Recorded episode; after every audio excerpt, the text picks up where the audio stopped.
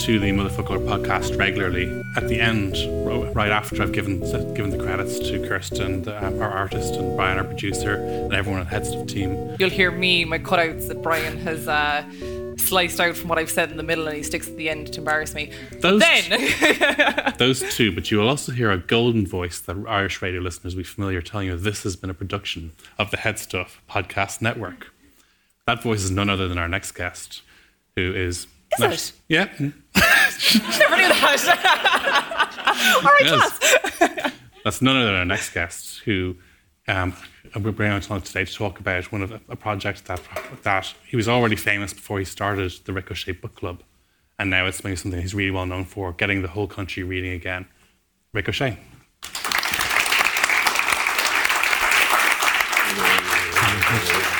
You. Yeah. You know, can you hear me? One, two, one, two. We're all good. Yeah. Okay. I'm going to sit back, sorry, because these seats look really comfortable. They really are, Yeah, is that- actually, is yeah. that- should we lounge for this bit? Is I think so. bit- Yeah, it's, it's book Yeah, time. okay. Um, I'm going to be an uptight bitch here, and I'm just going to. I love that. I love that you learn something new every panel, and you've just learned something brand new, which is that I'm the voice at the end of your podcast, which is great. I never put two and two together there. I always just assumed it was one of the lads in the studio. Yeah, it, well, it was. Yeah, it's just In a way. Um, All right. Uh, I, I am violently underqualified to be on this podcast tonight, and I apologise in advance for having no knowledge about anything you've been talking about. Other than I really love the idea that the Irish Rosetta Stone has fart jokes in it. I think that's my favourite thing. my favourite thing about the evening so far. Great stuff. Rick, you were you were worried about coming on today because you were anxious about your level of Irish.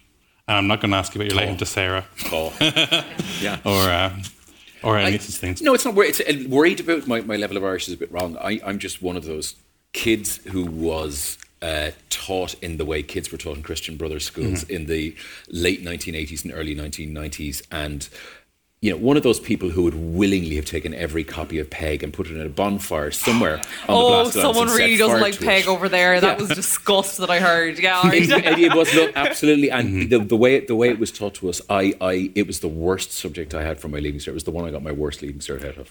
I thought it was funny because I had a classmate who used to hate Peig. He said it was so depressing, but his favourite bands were Joy Division and Radiohead. And I love Leonard Cohen. Yeah, look, I, I, and the, the weird thing is, I think if as an adult I read it now, I would probably appreciate it in a completely different way than, than the way I did not appreciate it when I was, you know, 15 or 16. Stuff. Where did the book, love of books start? Ah, it was all I did when I was a kid. Um, no, that's a lie. I, I spent an inordinate amount of time watching television. Ask me anything about 80s television. I've got it. It's all been here. I've watched every episode of Dynasty, Dallas, the whole thing. I knew who shot JR. Um, I, I, I suppose it's because when I grew up, um, I I didn't necessarily come from a house that had a load of books in it all the time, as loads of kids find their way into reading that way. Um, I started reading um, relatively early on, so I'm told. Um, and then I just kind of never stopped. I started by reading stuff like The Famous Five and Secret Seven and The Three Investigators and The Hardy Boys and anything that was written for kids of a certain age. And I got through them fairly sharpishly. And I was lucky enough that I had grandparents who would bring me into Eason's and O'Connell Street pretty much every Saturday. That was our day out.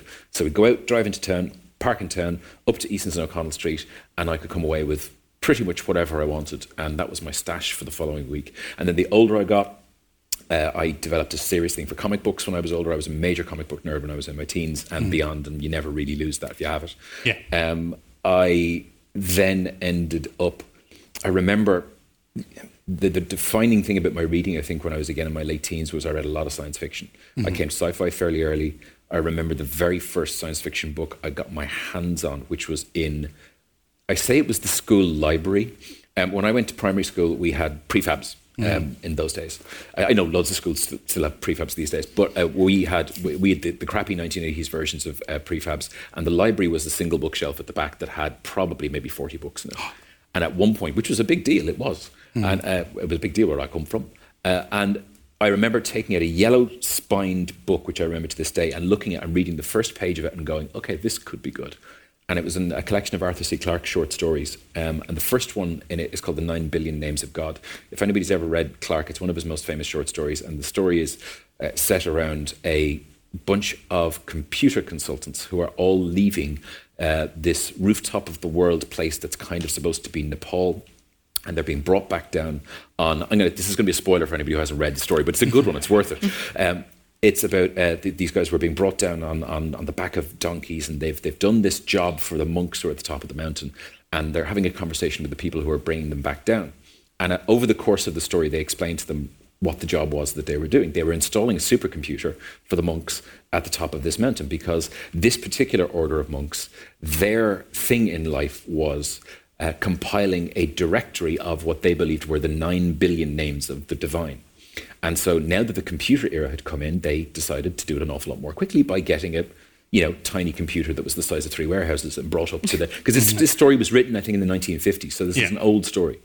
Um, and I remember the last line, I think, to this very day, or the, the, the, the, the idea of it, which was that they are joking about, ah, ha, ha, well, we've made our money out of those guys, and they're, you know, we're all leaving now. And, and somebody asked them, so aren't they going to be really disappointed when, you know, they get to the end and, you know, they haven't, and they're going to go, well, that's not our problem, we've just installed the computer. Hmm. And the last line is something along the lines of, and slowly in the sky above them, the stars, the stars winked out one by one. And that's the end of the story. And I went, I'm sold. I'm sold on whatever this guy has to write from hmm. now on. So I read, I think, everything Arthur Clarke wrote over the course of my, my teenage years. And that then blossoms and blooms out into everything I can get my hands on. Mm-hmm. Um, and it never stops. It doesn't. If you once you reach a certain, I think, cumulative mass in your life, and once you've been reading a lot frequently for so long, you go through you know dry patches. Everybody does. Yeah. Um, but I don't think you ever. So the, you know the question, you know, when did you become a reader? It's like yeah, always. That's that's me. I've just never really done it for in public for a living. It's never been the thing that has been a part of my career. Literally up until about four years ago. Hmm. And you started off in pirate radio and you worked for different stations and then you got to get, join 2FM. At what point did you think maybe I can bring this, this love of books into my work? Never. I never thought that was a thing. It's never, throughout my entire life, I've never done anything book related on any of the places that I was. There is a huge imposter syndrome, which I live with all of my life, that I'm absolutely not qualified to do any of these kind of things. And I'm conscious of the fact that, you know, in two weeks' time, I'm out in Dalkey interviewing Lionel Shriver, and I'm scared shitless about doing that. but it's not going to stop me from doing that. Um, I reached a point where uh, I had started reviewing books on my blog. I Yeah. blogged for a while. I'm a very half-arsed kind of blogging, nothing overly serious. I was very bad at it. I was very, very poor at actually getting around to doing it on a regular basis. Um, but I started blogging book reviews, whatever, about 2012, 2013, I don't know.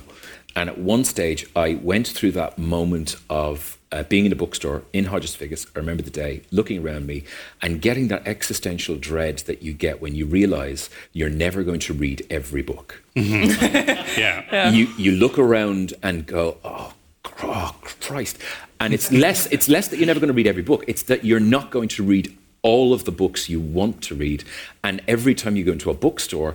That avalanche is getting worse. Mm-hmm. And you are surrounded by books by authors you like, things that you just look interesting, and you, you're just finding yourself further and further buried under that metaphorical mm-hmm. pile.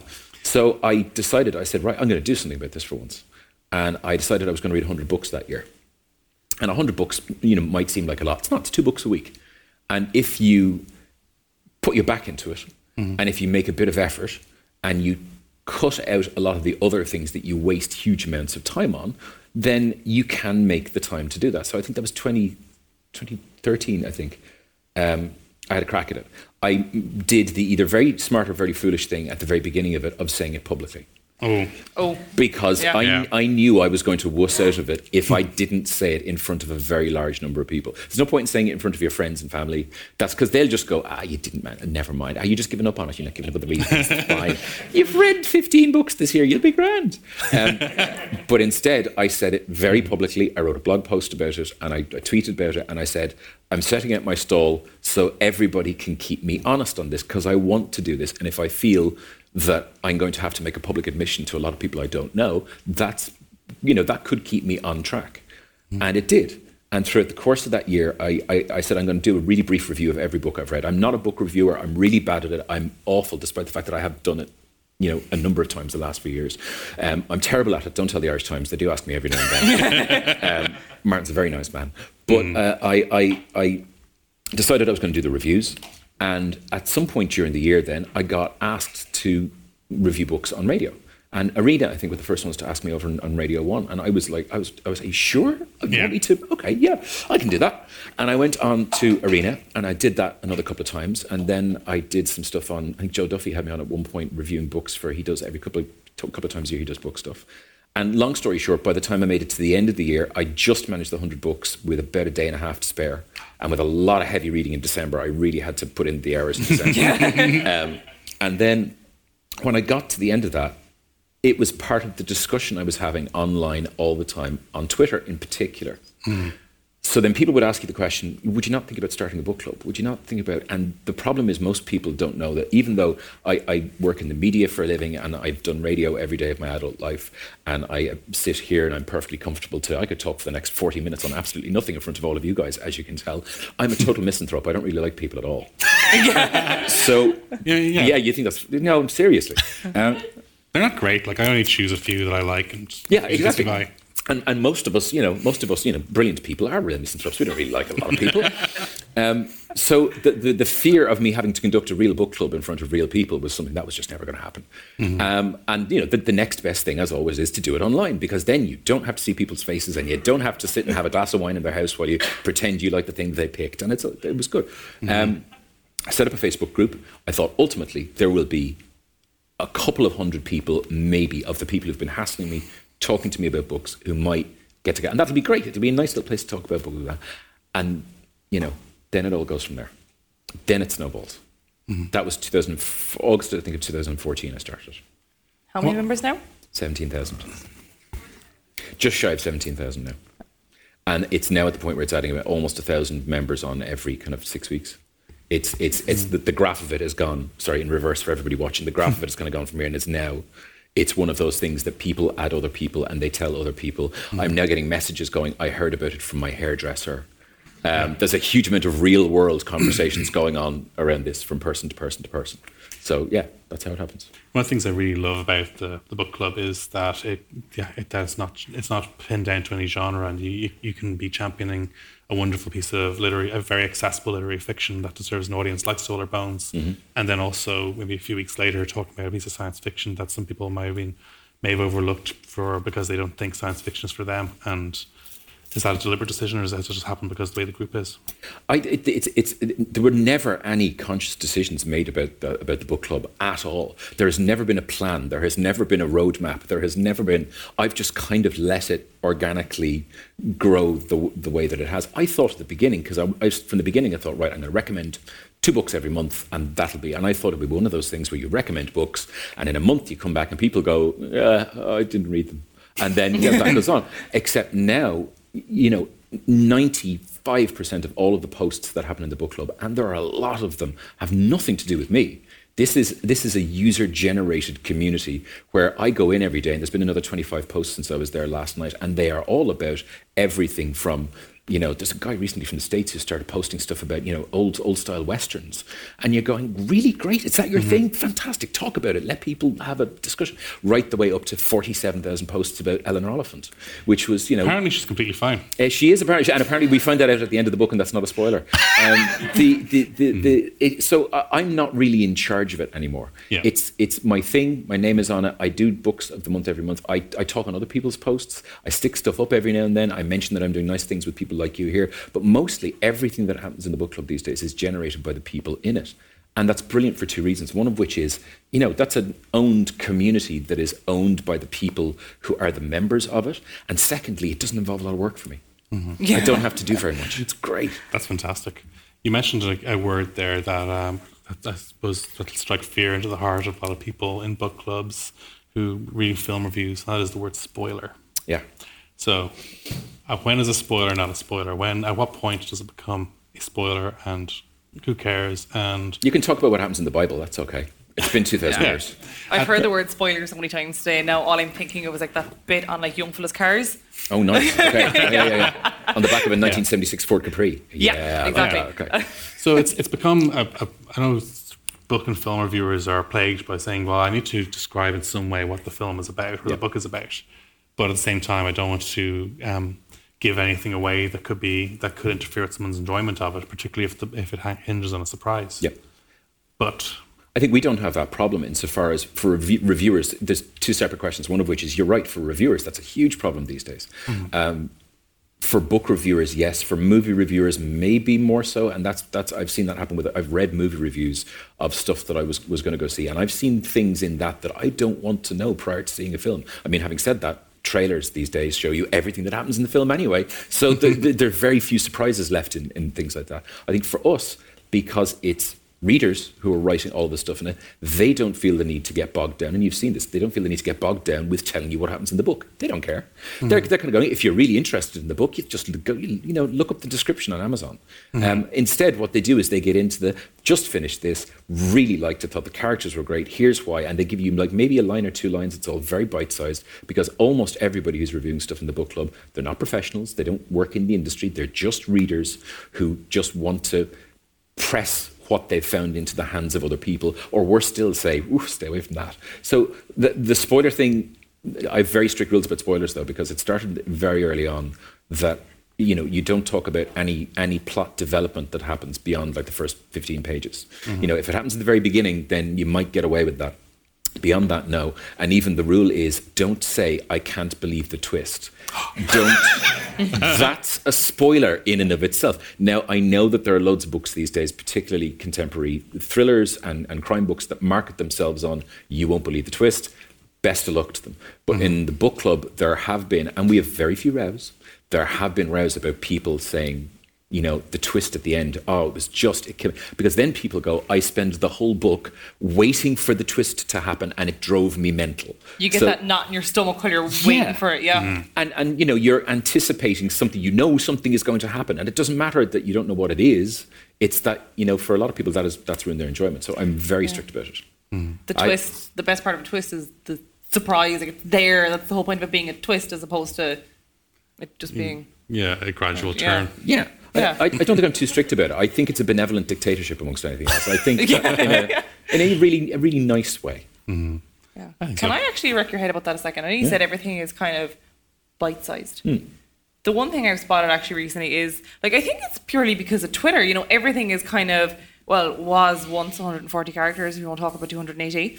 Um, do you think that's kind of a lot of people are used to you know posting on Twitter and things like that? And next thing you kind of think in small bites. Yep. I Yeah. think if you're online often enough, yeah. I, I think, I mean, for people who are used to even communicating in, in, in text, even if they're not Yeah. online a lot and you're communicating in text or WhatsApps, um, I think for kids who are growing up now, it's just going to be, if you're like 12 years old now, it's going to be all you have ever known, communicating in short bursts like that, or just communicating in imagery. uh, Yeah. or communicating entirely in emojis, which you know can be fun every now and then, but you know not for every conversation that you have. I think for people like me at the you know older end of the scale, being forty five, um, I think that uh, even me, because I spend so much time on Twitter, I find myself trying to make things that I'm saying more succinct than they probably need to be. Um, it's okay because you have a switch that you can switch on in your head that goes, if I need to write a thousand words about something, I can do it.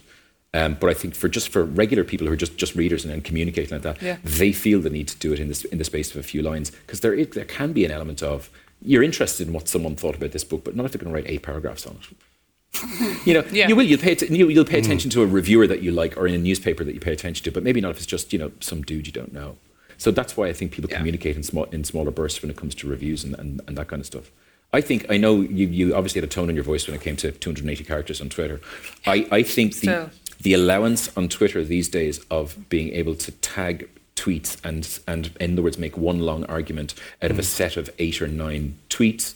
I think that goes a really long way it, to kind of countering that slightly mm. Yeah. because you do find yourself a lot of the time maybe wanting to say something longer than you know three lines, and you can't do that in something like Twitter, much as you love it, until now, because you can now take something, patch mm, together Mm, thread. five separate tweets, and make a you know a slightly longer discussion, argument, rant, whatever about whatever you want. It's to led to some phenomenal opinion pieces. Some some Twitter threads because you have to make a point every at every chunk. Every paragraph has to have a point that that deserves to stand on its own, while also make a continuous thread. Yeah, I think that will alter the Yeah. nature of how Twitter works and how and how social media of that kind works over the next four or five years. I think you might end up seeing people elongating. Don't get me wrong, when the, the Yeah. 280 character tweets came out, the big long ones, I was going, ah, lads, here, come on, seriously. Don't go Yeah. using something that long. I'm going to use my eyes for an extra 140 characters. Go I away. still consciously kind of cut off around the 140 mark. I'm like, nah, nah. Yeah. So you've got, to, you've got to make it in the headline. Yeah. Okay. Speaking of Twitter and getting back to the book club, tell me about rows.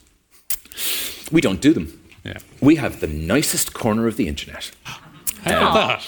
I have a place in the internet that has 17,000 people in it, that has no trolls, it has no angry people, there are no arguments, there's no slagging, there's no anybody being nasty to anybody else, and yet it's full of opinionated people who really like talking about things they like and don't like. From day one, I was determined that once it got to a certain point, it wasn't going to be the internet.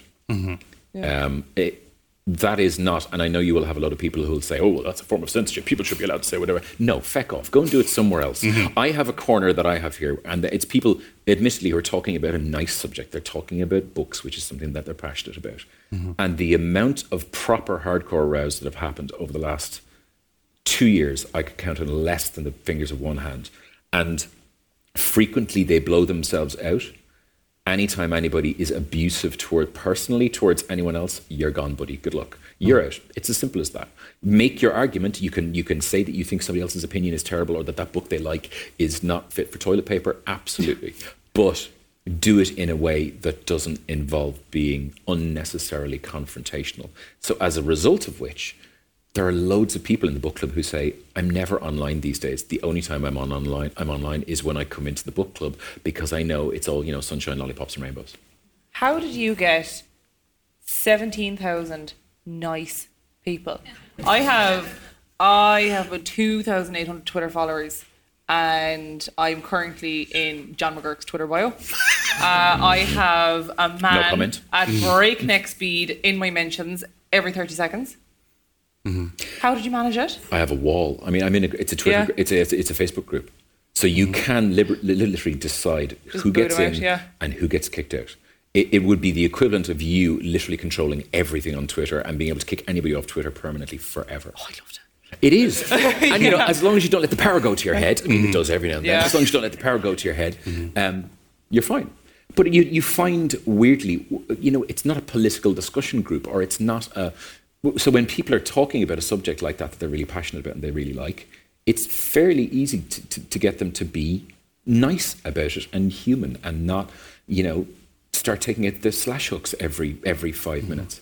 Um, I think it would be impossible to do what I do in the book club on an open forum if it was open to the public. Yeah. Don't get me wrong; anybody who wants to can join the book club. The only the only the only criteria for joining the book club is: are you not a bot? Yes, you're in. Boom. That's the only the only ones I weed out are people who've joined, you know, Facebook in the last six hours and mm. have you know a profile picture that looks like they're not a human being and you know they only speak Urdu. So they're yeah. you're all, you're not a real human being. Go away. Good luck. Hmm. And one of the things that I really like about it is that people in the book club, um, like you often find that a lot of the authors who've written the books, they're also in the book club. including yourself. You're one of those authors. I am. Yeah, Thank I, you. I always get a nice little moment of, of, of a nice little moment of kind of ooh when I, I find authors turning up in the book club, and there are there are loads of them. Um, I think it depends on how much certain authors engage on social with their Mm-hmm. readers. Some authors they're they're not anywhere on social media.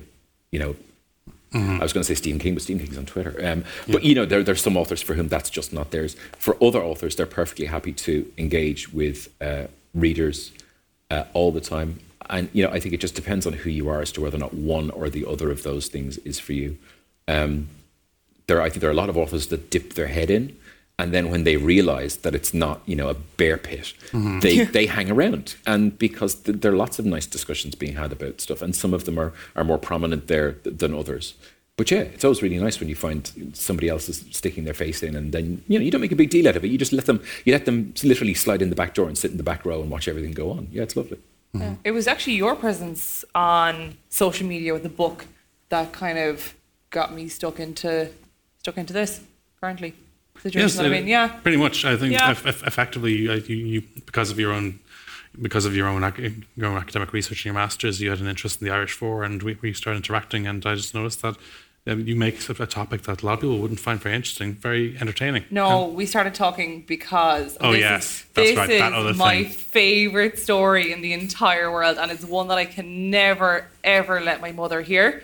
Uh, I was in college, maybe first or second year, like, and I was out one night and I shifted a young fella, and for some reason, and I still, I still can't get my head around it. He put his finger in my ear, and me being the type of person that I am, I tweeted this, and I was like, shifted some young fella last night who put his finger in my ear. And Darach, being Darach, who I had never met before, I'd followed his Twitter and I was kind of like, oh, the Irish For, that's a funny account. Darach decided to quote my tweet to how many followers did you have at the time? Um, was it eight or nine at the time? Eight or nine thousand?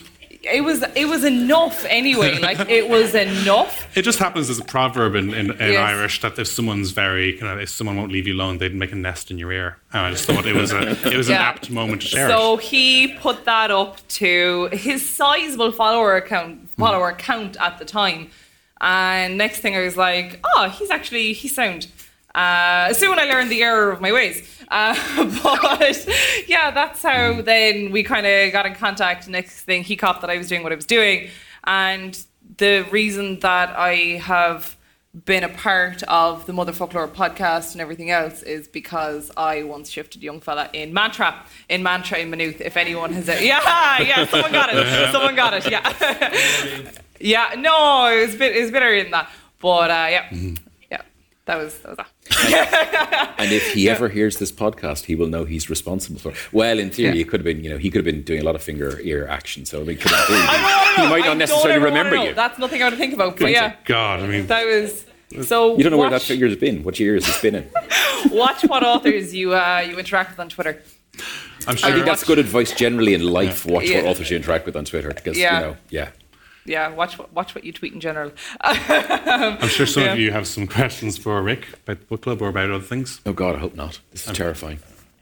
It's entirely. Un- this is the moment when no one has questions for me. It's absolutely fine. Someone's bound to have one. Hello. So you're not a fan of Peig. I wonder, Darach might speak in Peig's defence, and then you can have a row. It might be fun. Uh, fight. Thanks for that. I personally think Peig's underrated, and I think she got a hard rap, and I'm I'm kind of pro Peig. So Mm. I always like to see people hash that out a bit. when in doubt, rely on your friends to shiv you.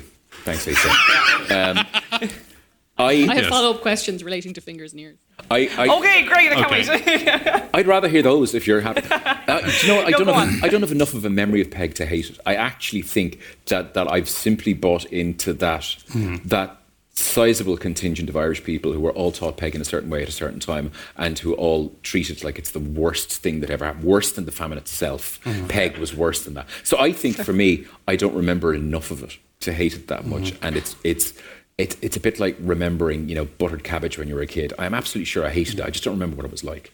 One thing I'd say about Peig is that recently there was a I was on BB, I was watching one of the BBC's channels at late at night, and there was a production of uh, Hamlet starring Andrew Scott, and it was being filmed. It was it was from it was in Stratford and Avon, I think, uh, but it was being filmed, and you could really tell this would be a phenomenal play to see, outstanding performance. But when it was put on television, it just just didn't look right. There was something weird about having a play on television that wasn't really made for television. It was it was an approximation. Similarly, I think Peig's stories were intended to be spoken word and putting them in a book and making and, and, and reading in that context is like watching a play on television. I think it's exactly the same thing with Shakespeare. I hated Shakespeare in school. I hated the written nature of plays and having to read your way down through the text and memorize certain things and then have certain things told to you. The first time Shakespeare ever came alive for me was when I saw it properly being performed on stage mm-hmm. in, in the Globe in London. And I've been to the Globe in London probably 30 times at this stage to see everything that moves. And I fell in love with Shakespeare the first time I saw it being performed by a proper cast of people who knew what they were doing in a surround that it deserved. And that wasn't something that happened to me when I was a kid reading it off the off the page. And again, it's the same reason. It's not designed to be to be read off the page. Oh, this is this is So Reno, some isn't it? kind of like um, site-specific Peig performance would be what you're recommending. I would people go to that in a heartbeat. if somebody wants to do site specific Peig, knock so stuff out. sorry to be a selfish person and ask a second question, but I That's did threaten okay. Darach that I would ask a question, uh, and maybe Terry might have something to say here. I'm having a baby in August, and I have to name the child. So, do you have any boys' names? All we know is it's a boy, and quote, he's as big as a calf. So I, Irish names. Good luck getting that one out. That's all I'm going to say. Uh, I'm told he has a medium-sized head, so that's Well, that's what you want to hear. My what you wanna hear. favorite name ever is Ferdia. Um, it was Cú Chulainn's. I just think it's a really nice name. He was um, Cú Chulainn's foster brother, basically. Um, there's a statue of them in Ardee, County Louth. I don't know why I know that. Uh, but yeah, I just think it's a really lovely name, Ferdia. Yeah, or the um, A is another one, A O D H. It's like the Irish version of Hugh. I just Yeah. think they're lovely. Hey, Cilla. Yeah, exactly. And I mean, imagine how cool your child would be if his name was A. Yeah, give him little sunglasses and just teach him how to, yeah. Please. There was a name that my there was a name that my father had had threatened or had, had pre- pretended he was going to call one of us, myself and my two brothers, and it was Chochachicha. Excuse me. Chochachicha. God bless you. Bas- Maybe later. imagine like giving that name over the phone trying to order something. well, it could happen, but it, it's um, it, I think it, it means narrow of tooth. All right. Wow. Cool. No, it doesn't. Am I wrong? I'm getting a sh- I'm getting a Oh, shut we down. have we have a reference point here. Hello. I also, I also think it'll be the coolest thing in the world if you name your child on the basis of this panel event. I think Yeah, that's that's, going to be the that'd, be, greatest be thing pre- ever. That'd be Yeah. very present. Maybe not. Yeah, I, I, Yeah. I, I don't think that's going to catch on, but it's it, it's nice ones. Um, Terry, do you have a name? You'd, The old Irish for, for, for calf is, is leg or lig, I think. It's, Oh. the, it's the same thing in Lyra. Oh, yeah. That's what I got. like, is that, is that uh, Cú Chulainn's charioteer's name? Uh, leg, is it? I think so. Yeah, leg. I'm not sure. Yeah. Yeah. Calf. Yeah. There you go. That would that would actually be a lovely name. I think it would be a great name. Yeah. Am I the only person who thinks he's going to love that when he goes to school? really? I think it's a great name. Good. Any more questions? Hello. Oh, hi. Um, Hello. long time fan, first time questioner.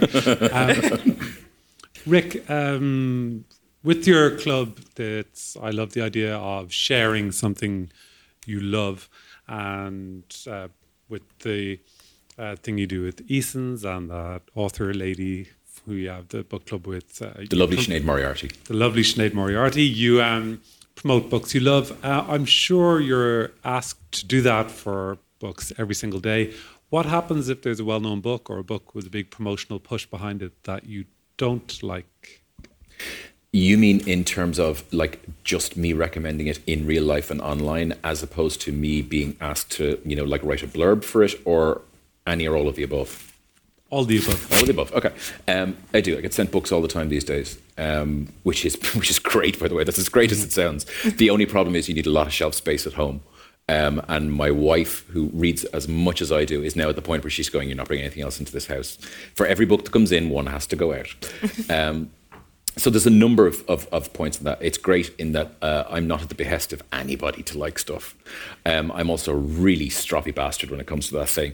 So, you know, it, it, it happens all the time that people send me books like with little notes from the publishers going, I really hope that, you know, you like this book and you'll consider it, blah, blah, blah. The only thing that matters is, you know, I look at it, I go, eh, eh," and I read the back and I go, maybe. And then I read the first few pages and I go, that's probably not for me. And it just doesn't get read because there's such an avalanche of stuff that comes in um, these days. When it comes to the, the Eason's thing, which is only like brand new, we've done one recommendations list for that. The Eason's thing was the Eason's thing was brilliant. It's one of the best things that's ever happened because I recommend books all the time. And you either do it person to person to person, or you mention it to other people, or you do it on Twitter and you get a bit of take up on it, or you do it so even through the likes of the book club and you get a little track. Doing it this way means it's in like 64 shops in Ireland. It means that there's a table devoted to these books all across the whole country. That means that there's something that you genuinely really like, uh, you can get it out there where it might not otherwise have, have gotten out there. So, and, and it was one of the things that when we the initial conversations with, with, with the, the head guys in Eason's was, you know, the criteria were if there's something that you love and we're stocking it, bingo. Um, in particular, they would like us to, to, to put stuff out there that either might not otherwise get a spotlight put on it, or stuff that maybe has already come out in hardback and is coming out in paperback that didn't really get the love that either of us thought it didn't get. Um, so I feel no pressure from anyone about anything. I do get people asking me to write blurbs for books, which is weird. I'm not an author. Who cares about me? Um, it has happened a few times. and I will be brutally honest. If I've read a book and I don't think it, you know, I, it's it's good enough, I'll have to say, look, it just wasn't for me. It's just very. So if you ever do see like a quote from me on on a book, it happens every now and then. I genuinely really liked it. Um, it's one of those things that that I do like having principles when it comes. To, I don't have principles in everything in life. I have principles when it comes to certain things, and you know, liking and recommending books is one of them. And that's why usually when I like and recommend a book, I will go to bat for a book big time. I will rattle on about it forever because I think that this book deserves to be read by as many people as possible. Um, it's quite nice. I like it, and it was one of the conditions about doing the Eason's thing as well was that you know we wouldn't have to. Well, certainly I wouldn't have to recommend anything I don't want to recommend. Um, and they were like, "Well, why do you think we're hiring you? So you can pick stuff to recommend." It was like, "Oh, okay, fine, fine sorry." so, yeah, it's it's but it's it's nice to it's nice to be able to to, to say that. Yeah. Um, I meant to ask this earlier actually um, because there was a lot of discussion around um, religion and um, basically how it how it's shaped Irish and all that, mm-hmm. and we all know how to say hello in Irish. But um, one of my favorite scenes from an Irish film is from The Mammy.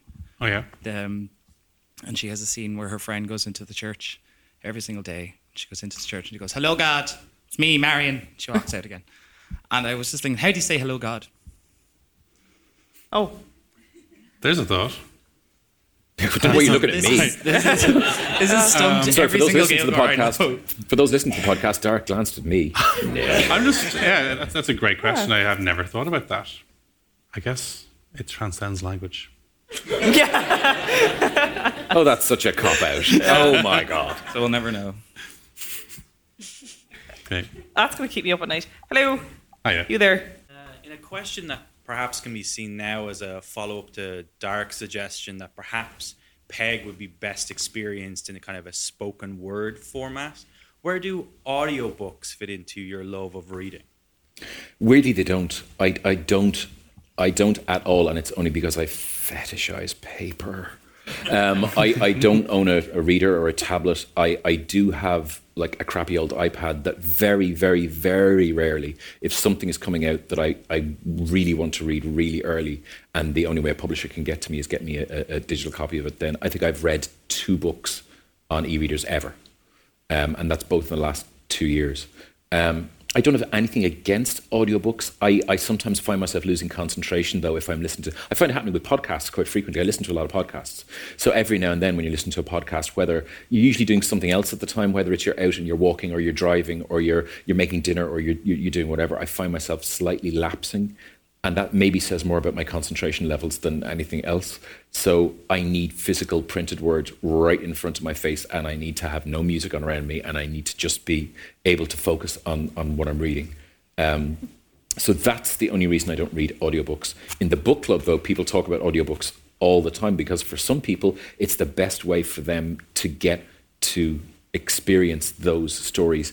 And and books you know audiobooks these days are fantastic in terms of they're not what they once used to be you know abridged versions that were you know two hours long. Now they're you know you can get the complete work of complete works of um, Arthur Conan Doyle the Sherlock Holmes books all read by Stephen Fry. Like who doesn't want to listen to that? That's a great idea. So they don't but it's merely because I I think I have concentration issues and I I need physical pages in front of me when I'm doing stuff.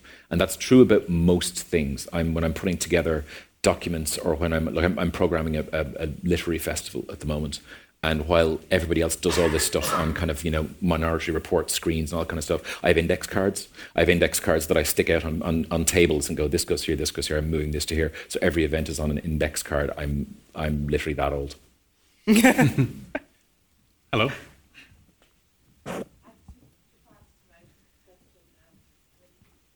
Hello, Darach's ma'am.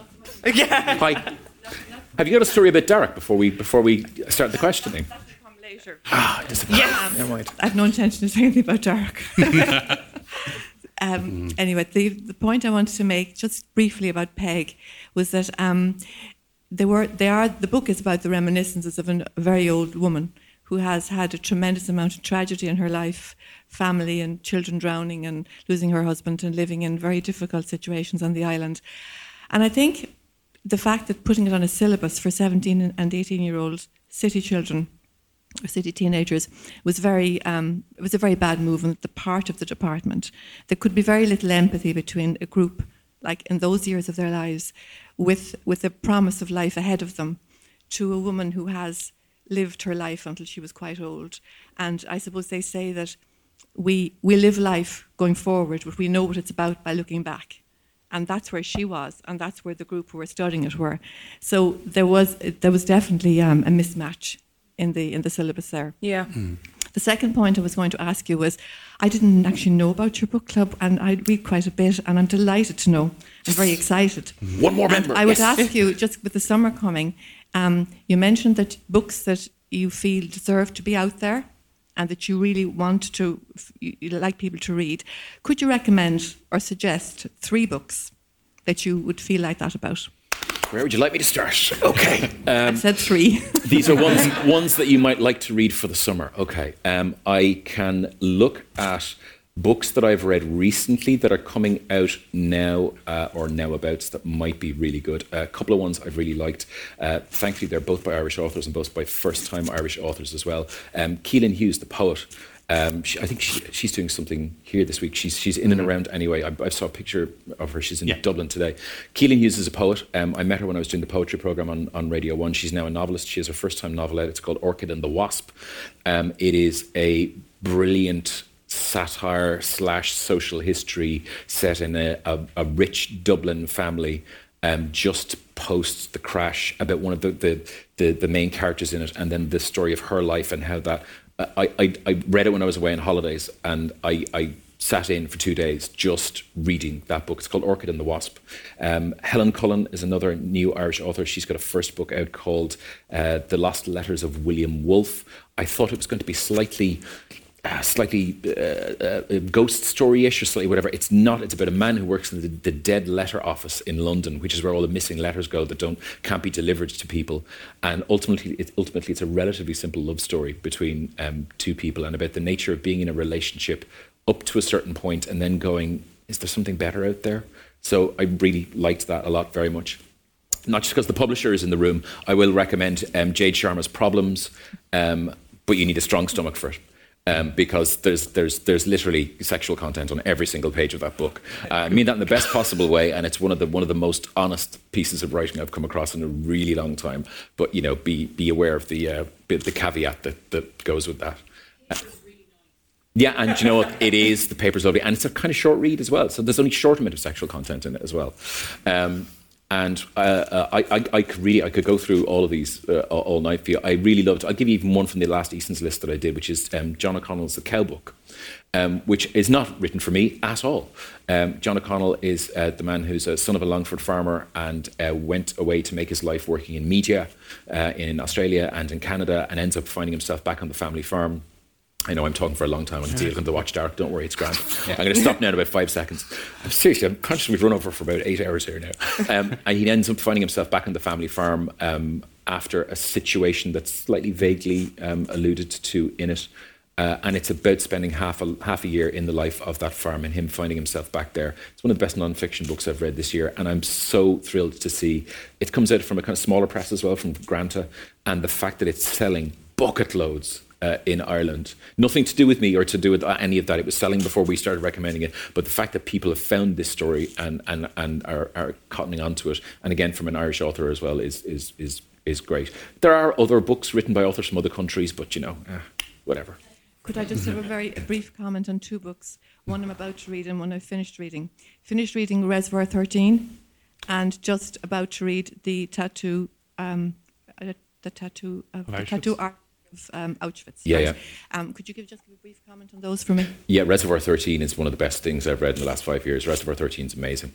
Um, the Reservoir tapes as well, the follow on, which was a series of stories written for um, BBC Radio 4 and have now been compiled in, in book form, is brilliant. If you liked Reservoir 13, it kind of fills in some of the spaces in some of the stories in Reservoir 13. Um, I, I left it way too long to read that. People have been recommending it for ages, and sometimes I resist a book that's being recommended to me by everybody, and I shouldn't have, um, because it's unlike a lot of other things you'll read, and it's beautiful and it's elegant and it's fantastic. Um, the, the, the Tattooist of Auschwitz I haven't read, but is one of those books that in the book club is now becoming something. It's developing a critical mass of people all recommending it. Um, and it happens with three or four or five books a year that they're nothing to do with me. And then people cotton onto them, read them, recommend them within the club, and other people then go, "Oh, that's really great." So that has now become one of those kind of cumulative mass books uh, in the book club as well. So while I can't recommend it personally, I know an awful lot of people who can. Thank you very much. Do you, we have time for one more question? Oh, hello. Hello. Oh, We have two short ones. You know. okay. two short. Are they ones, yeah. evicting us? Have they- have you done- when did they turn the lights off? I think. uh, okay. Five more minutes. Fantastic. Great, thank you. The boss says five. Thank you. Hey, I was just um like a while back you talked about like how Shakespeare was a lot better like listened to in a live performance than like was read in a book. But I was just gonna say that I think the opposite of that is a one man play. Because I think if you read a one man play, it's just, you know, people talking, it's fine. But I uh, firmly believe that um, w- watching a one man play live is the most terrifying and awkward experience of anyone's life. uh, we have to do that for school for two hours, and I genuinely, it was, it was, I just, I kind of like that day for me. It's just like, oh god, because he just, he was just running around, and he was jumping around, and I just want your opinion on one man plays, and do you think they can ever be good, or do you think like me, and they should be burned from existence? I'm glad. I'm I'm, thinking of that scene from Friends. I'm glad you asked this because in, in college someone said that the the worst words to hear are you know we need to talk, and someone else said no, the worst four words to hear are are one man lunchtime play. I think that's really hard. I think that depends on the man and it depends on the play. I, I'm, I'm with you. I have seen I've seen look plays in general, whether there's one person in the cast or 15, where after 15 minutes I've wanted to chew my arm off, and I go to the theatre a lot. Um, however, uh, I've seen uh, I've seen one man bits and pieces on a number of occasions over the years. Um, actually, one of them is Shakespearean based, and I'm just thinking about it now. It's called I Peaseblossom. Uh, I Malvolio, sorry, because there were two of them together. They were done in the Peacock a few years ago, um, and they're based on characters in Shakespeare. So one of them is based in, in Malvolio and Twelfth Night, and except the, the play is Malvolio's story. And it's written uh, in all of the bits where Malvolio is off stage in Twelfth Night, because Malvolio is kind of hard done by in Twelfth Night. You know, terrible. Okay, he's a bit of an ass and he's full of himself, but you know, terrible things happen to him. Um, so the, the play that I saw there was brilliant, and it ran for whatever, but it was about 50, 60 minutes on stage. I couldn't take my eyes off off, off the, the guy who was performing it. Uh, I think it depends on the man in the play. You may have seen one that just made you. Don't let that put you off the experience of one man plays forever. I, I don't think that, that that would be fair in the rest of the world of one man theatre or one person theatre. One amazing one woman play is Bag Lady by Frank McGuinness. If you ever get a chance to see that, check it out. Yeah, and actually, a girl is a, girl is a half formed thing. The again, weirdly, one of those weird things, which is a theatrical adaptation of a brilliant novel. Um, I saw Aoife Duffin do it as part of the theatre festival a few years ago, and I came out of it feeling like I'd been beaten up with a sack of doorknobs. It was amazing. It was one of those things. I've heard very similar things about um, um, uh, recently. Um, Grief's the thing with feathers, which again I couldn't get tickets to, and everybody else wanted tickets to as well. And I heard fantastic things about. it. People should just in general go to the theatre more. Yeah. No, just an idea. Do you have uh, one more question? Oh, I'm, I'm hoping I get this question right because I've been thinking about it all day. Um, so Oh wow, a lot of Yeah. Who's it for? uh, it's, it's for uh, everybody, Terry included. Um, so it feels kind of like there's kind of a. Someone mentioned the cultural revival when all these things were being written about Celtic, Ireland, and all the rest of it. And it feels like we're at the cusp, kind of, of something. The amount of groups that have popped up on Facebook and but speaking Irish and using Irish and Irish people trying to integrate Irish in their lives. Your podcast, your book, these things coming out. It feels like it, there's kind of a moment happening. I don't. I don't know. That's not even a question, mm-hmm. but it's sort of. Do you get that impression, or do you feel like something happening? Like I'm sitting here. I, nine months ago, I started learning Irish again. In fact, my my Irish teacher is sitting behind me. Yeah. Oh, yeah. No Two- two pressure. goes Irish. um, yeah, I'm not going to try. Um, But it's just is, is is something happening? I don't I don't know. Can you expand I- on that? I think I suppose it's um I can only speak from my own experience. I think that there I believe that there is and that I think that what one of the reasons that we started the podcast in addition to the book is we wanted, I wanted to change the way people talk about Irish because I felt that the way that we, people I knew were experiencing was so different from the conversations we'd always hear on the radio about uh, the way it's taught this, about signage this, about the immense amount of translation this. But when we brought the podcast together, we were talking to people who were doing phenomenal things, creating coding languages in Irish, doing interesting things with the law in Irish, doing interesting things and people rapping in Irish, people writing music in Irish, people think dreaming in Irish after going to school, people who um, who went to girls' schools, went to went to went to third level education or work in another country, and how do those memories interact a bit. And I found that that there's an awful lot more to say than what we were hearing. And I think maybe now that some of those stories are getting out, people are realizing maybe it's been going on longer and we, we were we were just noticing it more now. But there is something happening. That's been wonderful. I think just as an outside observer of this, I think you're absolutely right. I think the thing that summed it up for me was, um, I think whether you put it up or whether I saw it, it was a picture of a young lad, an Irish lad, and he's somewhere in an airport, somewhere in Italy, somewhere, and he's sitting, obviously waiting for the flight to go, and he's just sitting there with this, you know, kind of, you know, big red head. He's been away on holidays for a couple of weeks, and he's got, you know, the farmer's tan, and he's got his shorts on, and he's sitting there reading Motherfoclóir, and you're going, that, if you can get to that guy there, and then make it something that doesn't appear to be something that is being literally cracked a whip at with you. And I think things like that are, are really important. I can only talk from the things I see around me as well. Now, remember, I work in RTE, so RnaG are literally over my shoulder. I hear Gaeilge being spoken all day, every day by an entire subsection of the radio building who are immediately behind me. But having said that, there's actually Irish groups and Irish uh, classes that are put together outside of RnaG, like half of 2FM speak, um, I still sit in the 2FM section where, where, I am, half of 2FM all speak Irish.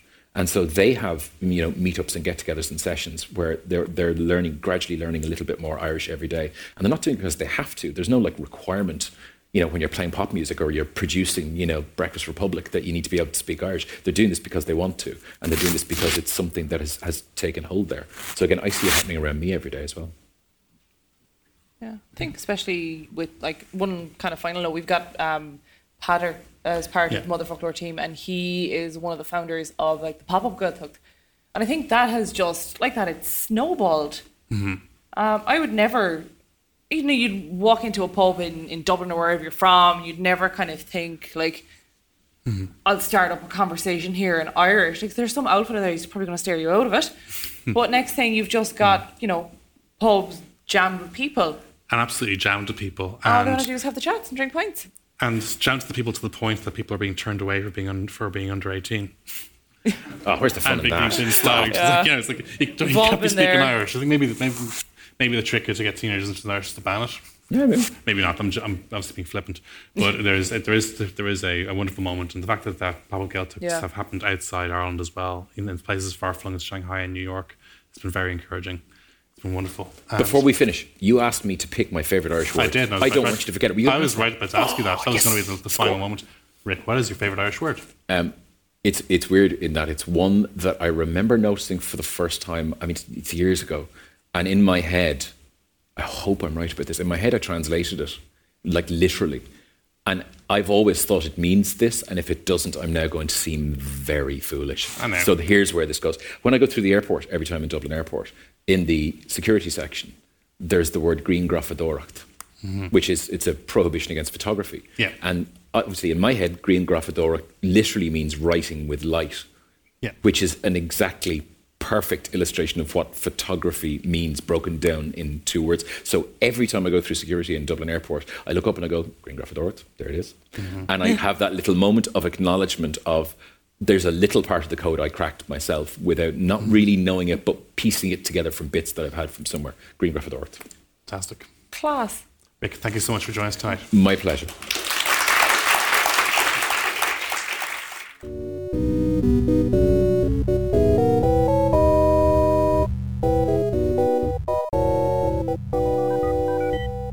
This has been a production of the Headstuff Podcast Network.